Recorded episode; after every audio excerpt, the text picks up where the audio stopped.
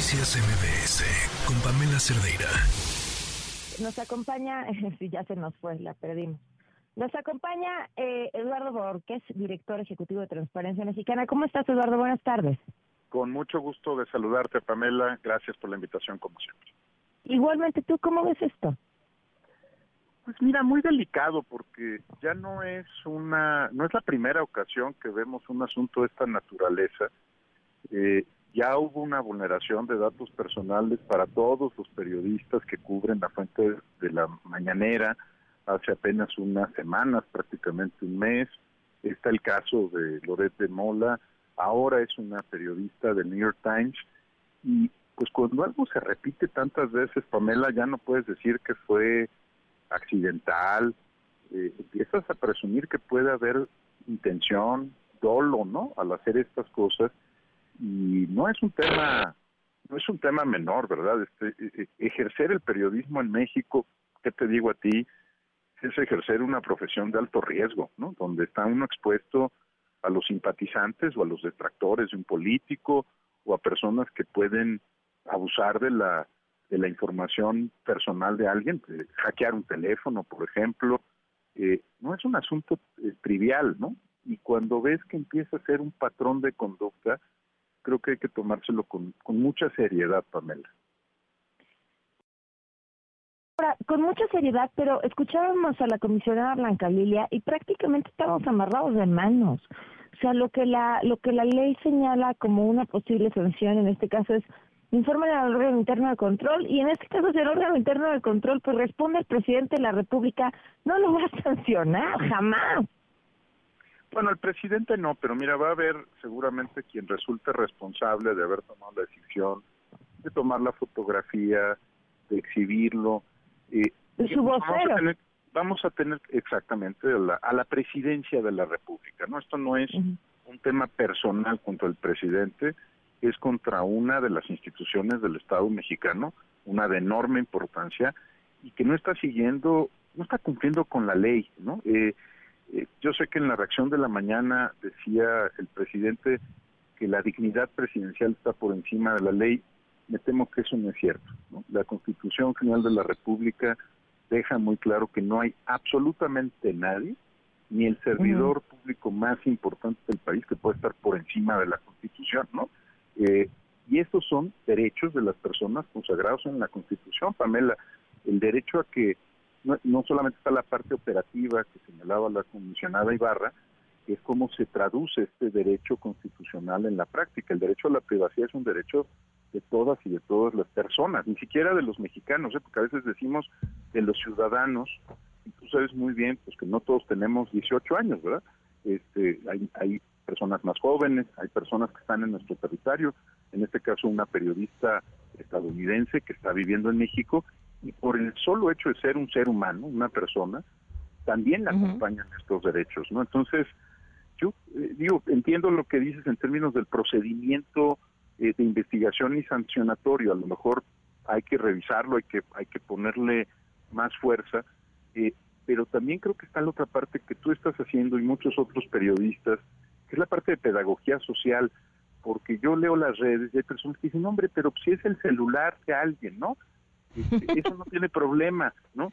No, el problema es que no le autorizó a nadie que lo compartiera en su nombre, ¿verdad? O sea, el, la infracción a la ley tiene que ver con que un servidor público conoció de ese celular en su carácter de servidor público, pero en ningún momento esta periodista o quienes se inscriben en las listas de asistencia de la mañanera autorizaron que esa información se divulgara por todos lados, ¿no? Sobre todo, citando al propio presidente, cuando tienes el éxito que tienes en términos de YouTube, ¿verdad? O sea, está en todas partes esa fotografía, esa imagen, y nadie autorizó al servidor público a divulgarla. Entonces, eh, sí creo que también va a haber una, es esta una oportunidad de tener pedagogía social, porque a veces yo sé, Pamela, que cuando uno está bajando una aplicación, ¿no? Este, tiene toda la prisa del mundo por descargarla en su celular, dice que sí uno a todo y después se da cuenta que lo que está compartiendo es información sensible, confidencial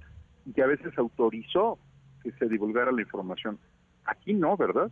Aquí la persona, las personas afectadas no autorizaron a nadie que se conocieran sus datos personales y eso es lo que creo que como sociedad tenemos que ir entendiendo, sobre todo porque hacia, hacia allá vamos, hacia la discusión de la privacidad en un mundo donde tienes desde Pegasus, ¿no? sistemas de malware, ¿no? que se meten a tu celular para que te investigue eh, legal o ilegalmente alguna autoridad, o hasta aplicaciones o aplicativos privados, ¿no? que tú, sin entender muy bien el derecho a la privacidad, terminas este, autorizando que se utilicen tus fotografías personales en una base de datos de carácter comercial. Creo que por lo menos, Pamela, este asunto delicado, grave, va a abrir una discusión pública eh, y va a tener que ser una oportunidad de pedagogía social. También para eso sirve el INAI, por ejemplo, ¿no? Este se nos olvidaba que no es solo la transparencia, es también la protección de la privacidad de las personas eh, cuando se relacionan con un particular o con el gobierno. Por lo menos eso sí tenemos, Pamela, si no es que una sanción este ejemplar o notoria para inhibir estas conductas en el futuro. Sí, yo no sé, mi esperanza sobre que haya una sanción ejemplar, este, ahorita me, ni notó, vaya, ni significativa, o sea, simbólica, ¿no? Eh, y, y, bueno, no sé, a lo mejor mi, eh, mi acercamiento al tema es eh, mucho más conflictivo, pero, pero yo sí creo que es un tema eh, personal con el presidente de la República, por ser el presidente a título personal quien decide hacerlo, utilizando la institución del Estado, ¿no? O al Estado en sí, el aparato del Estado.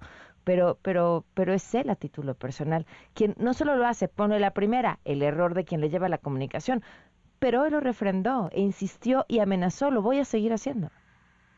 Sí, eso, es donde te digo que el patrón eso me parece brutal.